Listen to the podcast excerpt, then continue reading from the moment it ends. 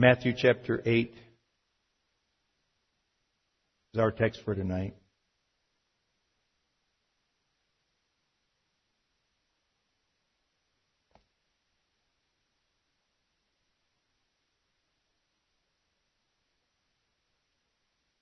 we'll begin with verse 5, Matthew chapter 8.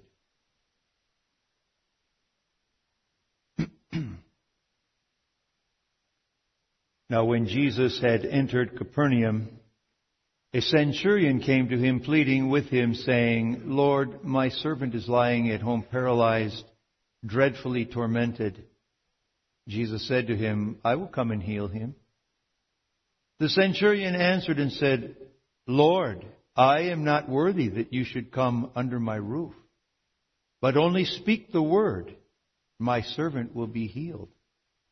For I also am a man under authority, having soldiers under me.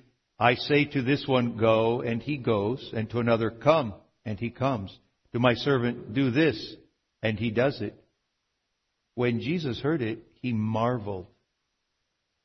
And he said to those who followed, Assuredly, I say to you, I have not found such great faith, not even in Israel. I say to you that many will come from the east and the west and sit down with Abraham, Isaac, and Jacob in the kingdom of heaven.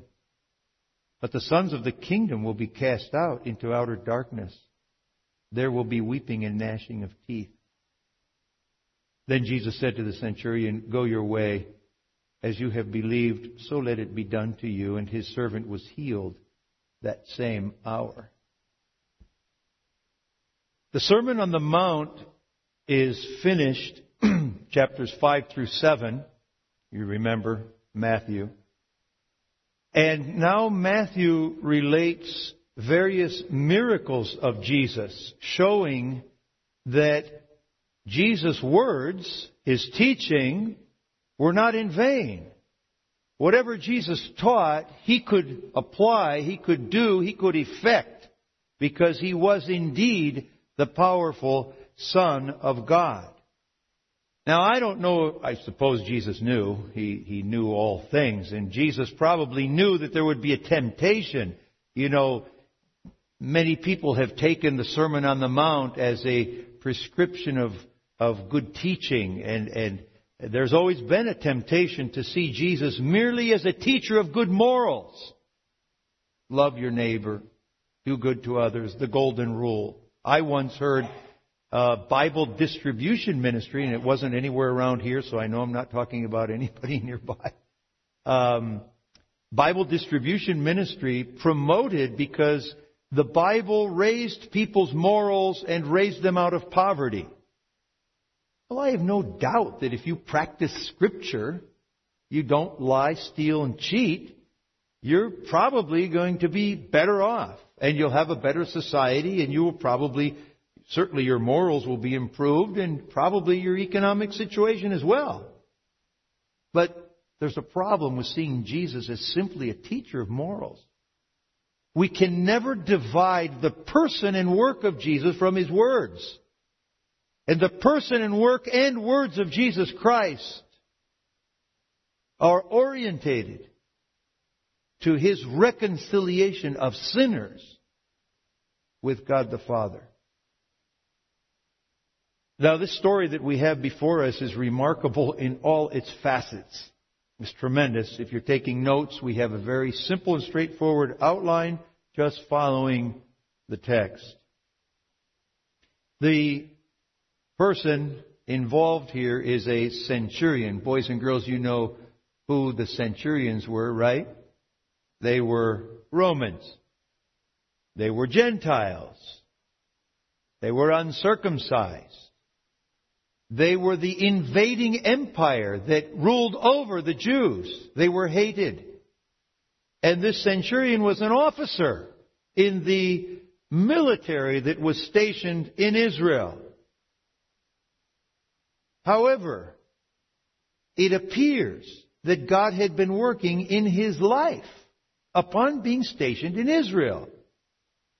In fact, in the parallel in Luke, Luke tells us the Jews come to Jesus and tell Jesus that this centurion had built a synagogue for them. He had paid to build a church. Now, no Roman Gentile would build a church for the Jews that hated them if there wasn't something going on in his life. And so God had already been working through, we don't know what contacts, what he'd heard, what scriptures he had heard, how the Spirit had worked in his heart, but he'd become interested in the salvation of his soul. He had become interested in the scriptures. He had begun to identify in some way with God's people. In fact, in the Luke account, the Jews go to bat for him and they plead with Jesus, please help him, for he is worthy. Now I want you to remember that because it's an important detail.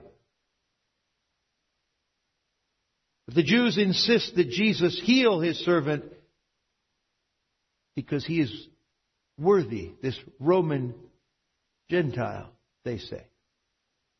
Now we have a, almost a humorous irony. The Jews, who many of them did not ever believe in Jesus, are bringing this Gentile to Jesus um, so that Jesus will heal his servant, will do a miracle for him. They're taking the case of a Roman soldier. So there's all sorts of irony in that very, in that very, you know, fact. But let's go to the heart of the story. And what Matthew has presented for us, what Jesus presents for us, is how this centurion gives evidence of true faith. You see, what we have in this passage is the character of true faith. And when we talk about our mission, this is what we pursue. That people come to true faith. And this is what Jesus noted and provoked in this passage. And so first of all, the Roman centurion comes and in verse 8, he comes to Jesus and he says, uh, I'm not worthy for you to come under my roof. Speak the word. I'm a man of authority, and he recognizes that just as he has authority over men, Jesus has authority over health. First of all, this Roman centurion understands and believes the authority of Jesus. Have you ever asked yourself why we have so many details in this story? Matthew could have said, a centurion had a sick servant and Jesus healed him. That, that would say it all, wouldn't it? No, we have minute details of a dialogue, of a discussion of what people think. We have before us the crucial element of Jesus' mission, which is to bring true faith. Point number one, the centurion affirms the authority of Jesus Christ. Now, the authority of Christ's word is under attack. It always has been. It's been under attack in the world and it's been under attack in the church as well. Now, unfortunately, when it happens in the church, it is very destructive, of course. And today there is a subjectivism that is very strong in the church, everywhere I go. If I don't approve of something, then I'm free to act as I please. That attitude permeates Western society. We make ourselves the final authority. You know, our weakest members in Costa Rica are those who reserve the right to judge everything by their own standards.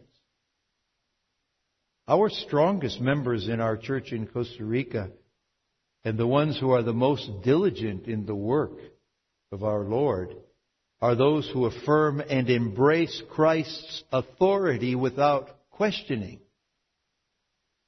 You see, true faith rests upon the absolute confidence, absolute confidence in the authority of Christ. And Christ's mission rests on the absolute confidence in the authority of Jesus Christ. If we won't recognize Christ's authority when he says, All authority is given to me in heaven and on earth, go and make disciples of the nations, if we won't recognize Christ's authority, we will never fulfill the church's mission in this world. First of all, the centurion gives evidence of a crucial element of true faith. He recognizes Christ's authority. Secondly, the centurion understands his own lack of worthiness. Remember, in Luke, the Jews say, He is worthy to, for you to help him. But the centurion insists that he is not worthy. He insists. He begs Jesus not to go. Now, this is remarkable. You know, I think if, if someone, let's say from the community of Pella, was assigned to go to the state legislature to make a petition on the part of the citizens of this region, and one of us, one of you, went with letters, letters of recommendation, high, high letters of recommendation uh, worthy citizen, etc., and we had to go to the governor and present some petition, we would go with confidence and we would say, here's my credentials, here's my recommendations, I'm coming well backed up by uh, these, these uh, recommendations. Well, the centurion had personal representation with him. They were all saying, He's worthy for you to help him. And he says, No, I'm not. I'm not worthy. Please don't come under my roof. Now, this is remarkable, isn't it? The centurion understands his own unworthiness and he won't permit Jesus to go to his house. Well, we all learned this. Our catechism, what's the second question and answer? What do we need to know for us to enjoy comfort? We need to know how great is our sin and misery. Now, our mission is not Christ's mission if we don't help people see their sin and misery apart from Christ. Christ allows the centurion to recognize his own unworthiness. And of course, Jesus knew what was going to happen. Jesus led him into it. He says, I'll go. And he allows the centurion to contradict the Jews who accompanied him and to say, I'm not worthy, please don't come. Thirdly, the centurion understands that life and death are in Jesus' power. He says, Lord, just speak the word. Just speak the word. I know my servant will live. He understands that in Jesus Christ is the power over life and death. He's making a remarkable confession. Peter later in Acts chapter 4 verse 12 will say, there is no other name under heaven given among men by which we might be saved. The name of Jesus Christ.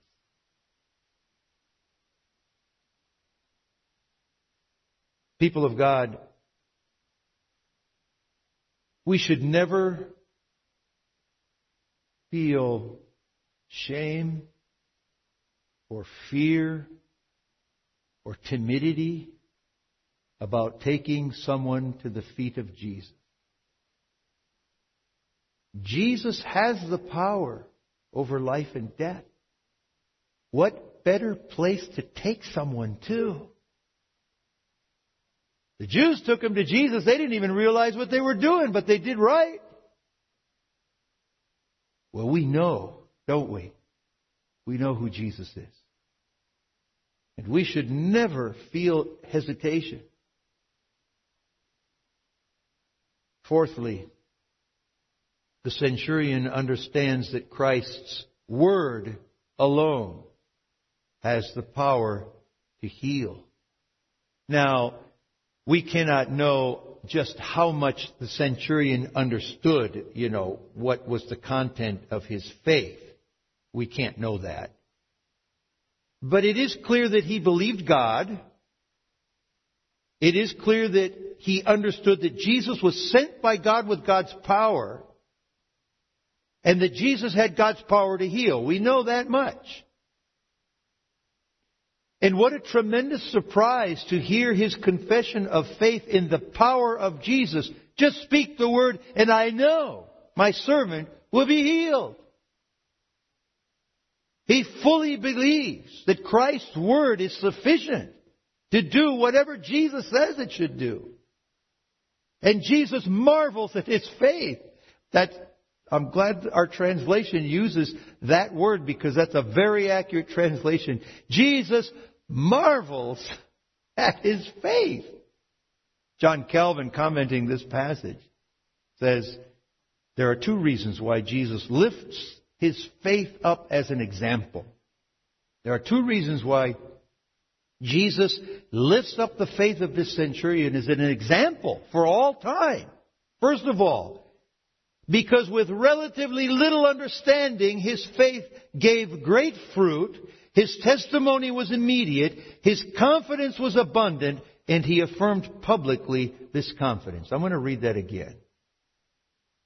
John Calvin says Jesus marvels and lifts up the centurion's faith because with relatively little understanding, you know, every person in this room has more understanding. I mean, even from the tiniest kids that, that have understanding, we all have more understanding of Jesus than that centurion had. Everybody here has much more understanding of who Jesus is than that centurion. And with relatively little understanding, his faith gave great fruit. His testimony was immediate. His confidence in Jesus was abundant. And he affirmed publicly this confidence in Jesus. Isn't that beautiful? It is a beautiful example of his faith. And Calvin says the second motive that Jesus puts his faith as an example is that because while the Jews sought signs, the centurion does not ask for any sign. He doesn't say, Well, Lord, give me some sign that my servant is going to be healed. He simply says, Speak the word. Christ's word was sufficient for him. And Jesus says, I haven't found such faith in all of Israel. You know, we we live in a day in which we love to be entertained. Sensationalism has taken over great sectors of the church. I think probably for the most part we've been free from that. But in Latin America, it's a huge problem, sensationalism. And that desire for sensations and new experiences actually follows the Jews in the wrong road, wanting sensationalistic signs. And the faith that Jesus holds up as an example is one which does, not ask for any sign. He trusts the Word. So this evening, we should ask ourselves, how would our own personal lives be changed if our faith was more like the centurions? And how would our sense of mission, personally and as a church, change if our faith was more like the centurions? For instance, what if we really trusted the power of Christ's word to forgive?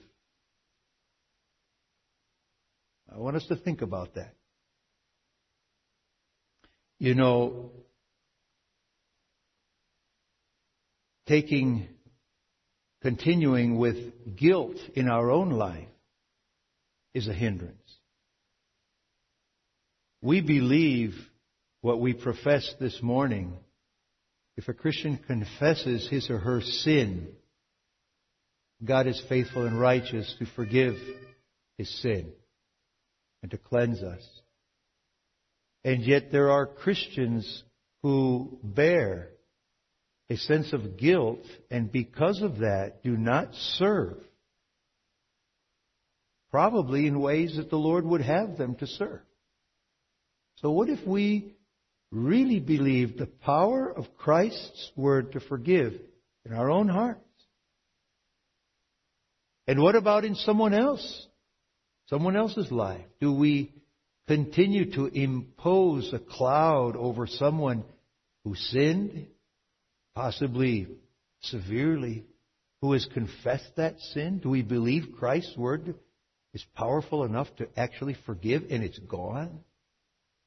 And what about the flip side? What about legalism?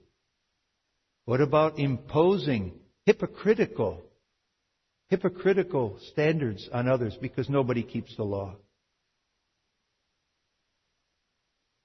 If we really trusted the power of Christ's word to forgive, how would our life and how would our church change? What if we really trusted the power of Christ's word to transform?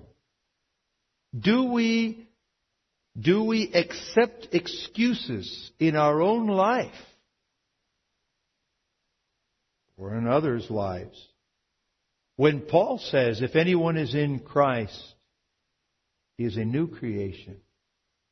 The old has passed away. Behold, all things are made new. Jesus Christ's Word is powerful to transform. We should believe that. What if we believed the power of Christ's Word to comfort? You know, as we've been through the year of COVID, I've seen new things. You know, I'm I'm old. Those are who are sitting up there where I used to sit as a young person, so the pastor wouldn't see me, who was who was my father. Um, you have to look down on a, on a bald head, just about. Uh, I've been pastoring for many many years, and yet I've seen new things brought out by the all that we've lived through this past this past year. And strangely, strangely, I've detected in some people almost a desire to not want comfort. It's almost like we want to live in a state of no comfort. Now, there's a reason Psalm 23 has been a favorite psalm probably ever since it was written. The Lord is my shepherd. I shall not want. He makes me lie down in green pastures. He leads me beside the still waters. He restores my soul and on. If we truly believed in the power of Christ's word to comfort, what would we be willing to do? What would we not fear, fear to do? How about if we trusted the power of God's Word to counsel and to warn against the real consequences of sin? Do we, out of fear, out of a desire to, to not rub someone the wrong way, do we hide what God says? Because Christ's Word is a two-edged sword. And Paul says, for instance, in Ephesians chapter 3, uh, chapter 5, verse 3, fornication, all uncleanness, covetousness, let it not even be named among you, as is fitting for the saints, neither filthiness, nor foolish talking, nor coarse jesting, which are not fitting, but rather give thanks. For this you know that no fornicator, unclean person, covetous man who is an idolater, has any inheritance in the kingdom of Christ and of God. And he goes on, what if we believe the power of Christ's word to counsel? Do we send people too easily off to the psychiatrist or the psychologist? And we're not confident in the power and the simplicity of God's word to counsel. Now, people of God, You are the calling church of Pablo Landazuri in Ecuador. You are a supporting church of our work through your offerings in Costa Rica.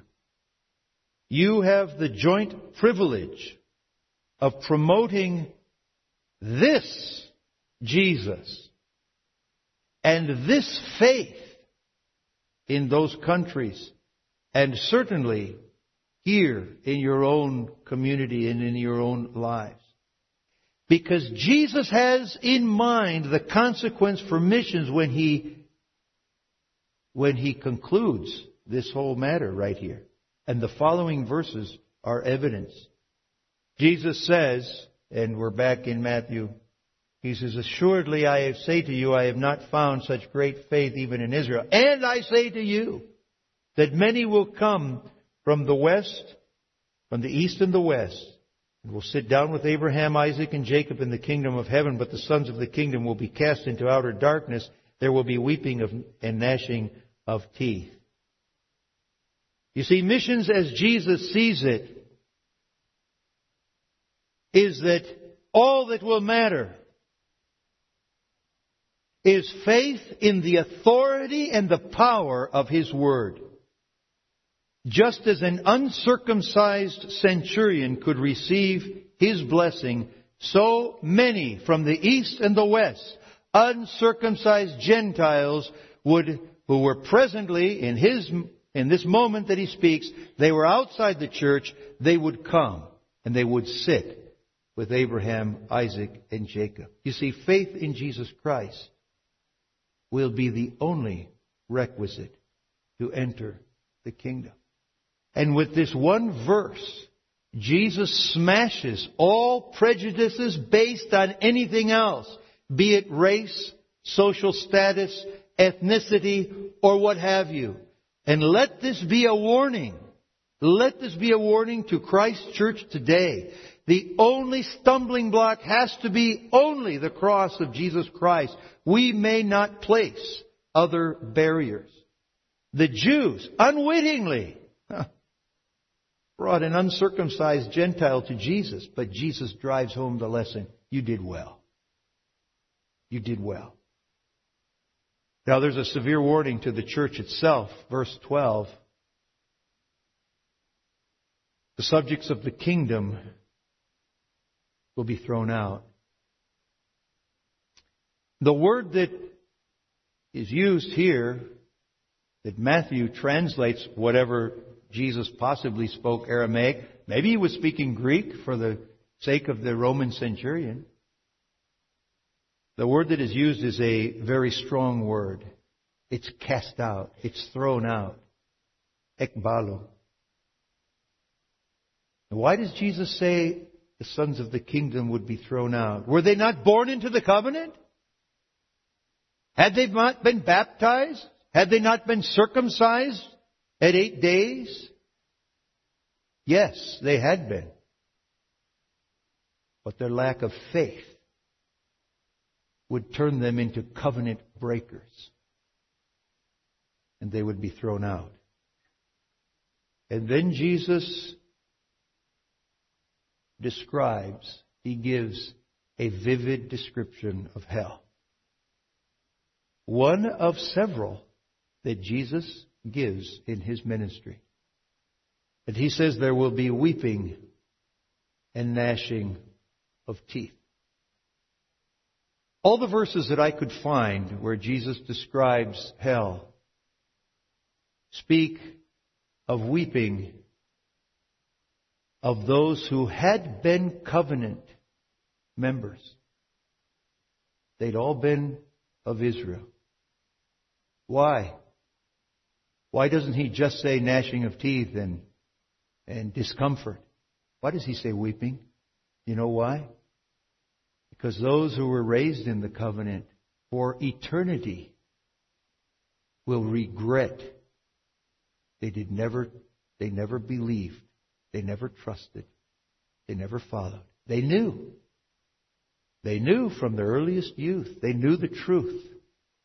They rejected it and now they will weep forever. People of God, Jesus is not playing at religion. And as he gives testimony to the sincere faith of this Gentile, his tone turns very serious and very urgent. Eternal destinies are at stake. And everything has to do with how we receive Jesus Christ of Nazareth. Everything. How does Jesus see missions? How does Jesus see his mission to you and me? How does he see his mission to the world through his church? Let's summarize. It's a mission which brings us to recognize our own personal unworthiness. And it's a mission in which we are called to help others come to that point. Now in Costa Rica, precisely because we preach sin. Just as the hymn we just sang, a debtor to mercy because of our sin. We're called radicals. Church, churches today, church people today, more and more don't want to even talk about sin. Now we don't only talk about sin, we talk about sin in the context of God's grace. But grace means nothing if there is no consciousness of our sin.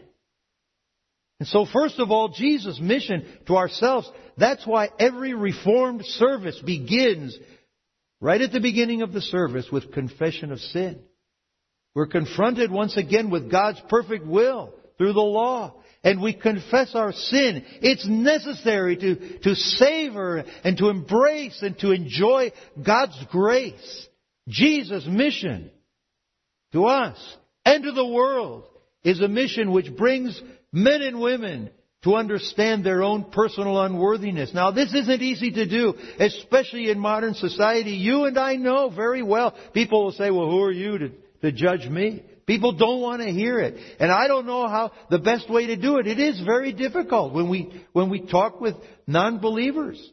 Well, don't be judgmental. This is going further and further along. This whole idea, nobody can judge anyone. Well, we're not judging, and I think what we have to do is go back to relying on Scripture and just say to the people, look, I'm not judging. I'm not the one that is judging. God's, God's x-ray machine, which is the Bible. He's the one that x-rays your heart and my heart, and what He sees is pretty bad. It's really bad. The wages of sin is death. We need to communicate that message, people of God. First of all, we need to be reminded ourselves constantly in order to in order to appreciate God's grace, and then we need to communicate this. Secondly, Christ's mission is one which brings us and others to recognize and confess Christ's authority and the authority of His Word. All through history, the church has battled for sola scriptura. It's been the eternal battle. I thank the Lord that for our part, we're not questioning God's authority or His Word's authority. And yet there are sectors of the church that continue to creep in and in Latin America, there are denominations which have gone through waves of what we call modernism, liberal theology, and once again, God's Word is questioned. The authority of Christ's Word, of Christ, which is Christ Himself, is subtly questioned, and then later, not so subtle. And so even though we are probably all very clear on sola scriptura, the authority of Christ's word, someone said that every generation is only one step away from heresy. All you have to do is take one step. And so let us remind ourselves continually, let us guard ourselves continuously and let us ask for God's wisdom as we try to uh, communicate that Christ's word is authority to those who don't believe it. This takes wisdom. It takes love. It probably takes a lot of patience. If you can interest a friend, a non-Christian friend in Bible study, that's one thing that we use. Uh, personal Bible study, personal relationships, I think that's still where, I think that's still the most effective. And so secondly, Christ's mission is one which brings people to recognize and confess Christ's authority, just as the centurion said, just speak the word. I know. And thirdly, Christ's mission is one which brings us to recognize and confess the power, the power of Christ's word. You know, I, my ministry takes me a lot, especially to work with pastors. And we have a saying in Spanish, I'll just say it, entre dicho y hecho hay mucho trecho. It rhymes. Actually, there's probably some here that, uh, where are my little girlfriends that uh, know Spanish this morning? I saw some kids that are in immersion. Are you there anywhere?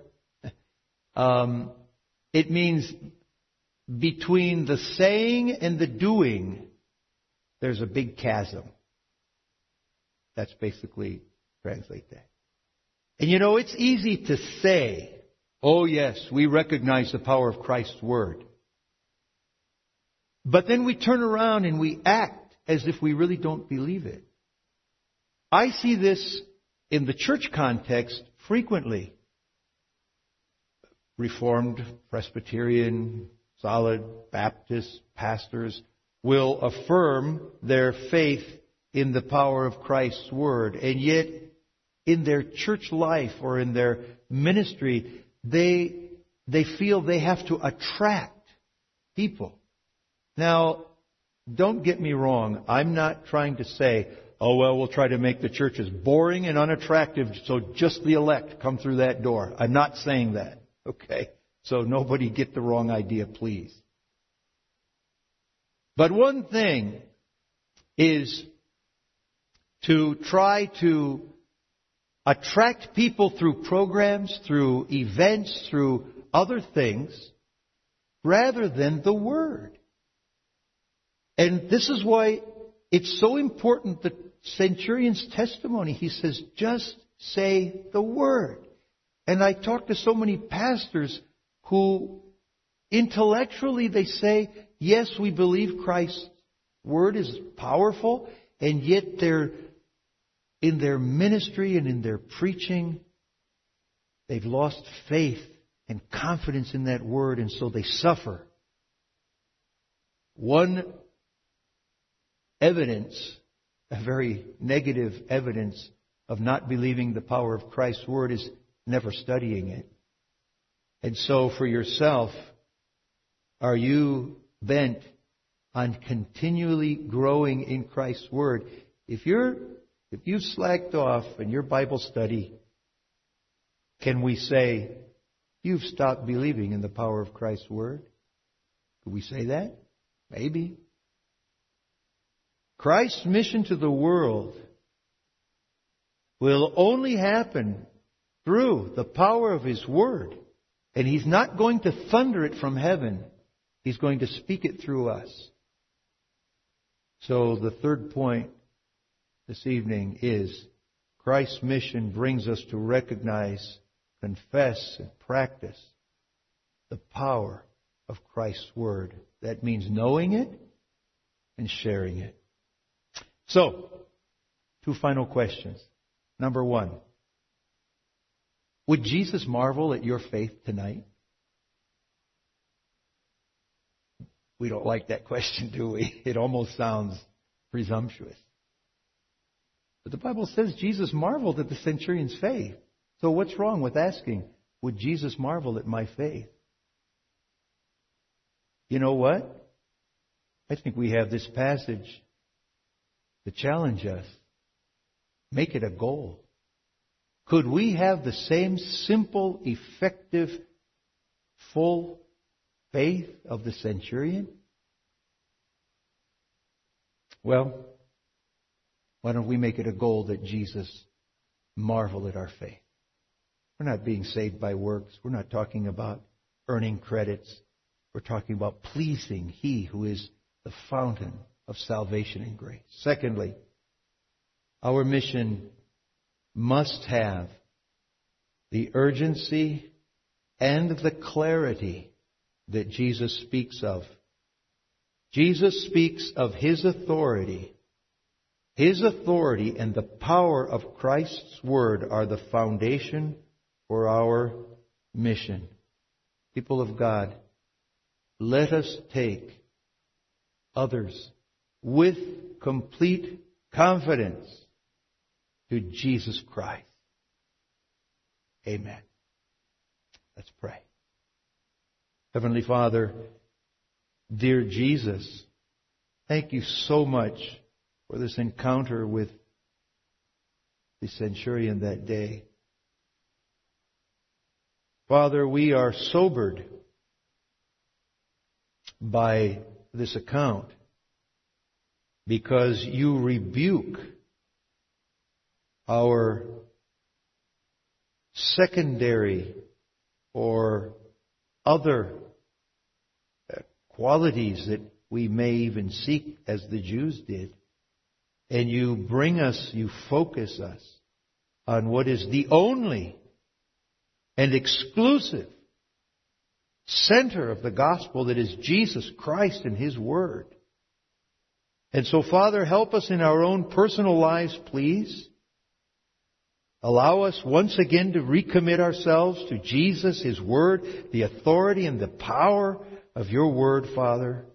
Dispel in our heart any doubts, fears, hesitations, O Lord. Mold us into the image of Your Son. And use this church as a community both in Pella and through their mission outreach program. We thank you for this passage, O Lord. We thank you for your word. It's in Christ's name that we thank you. Amen.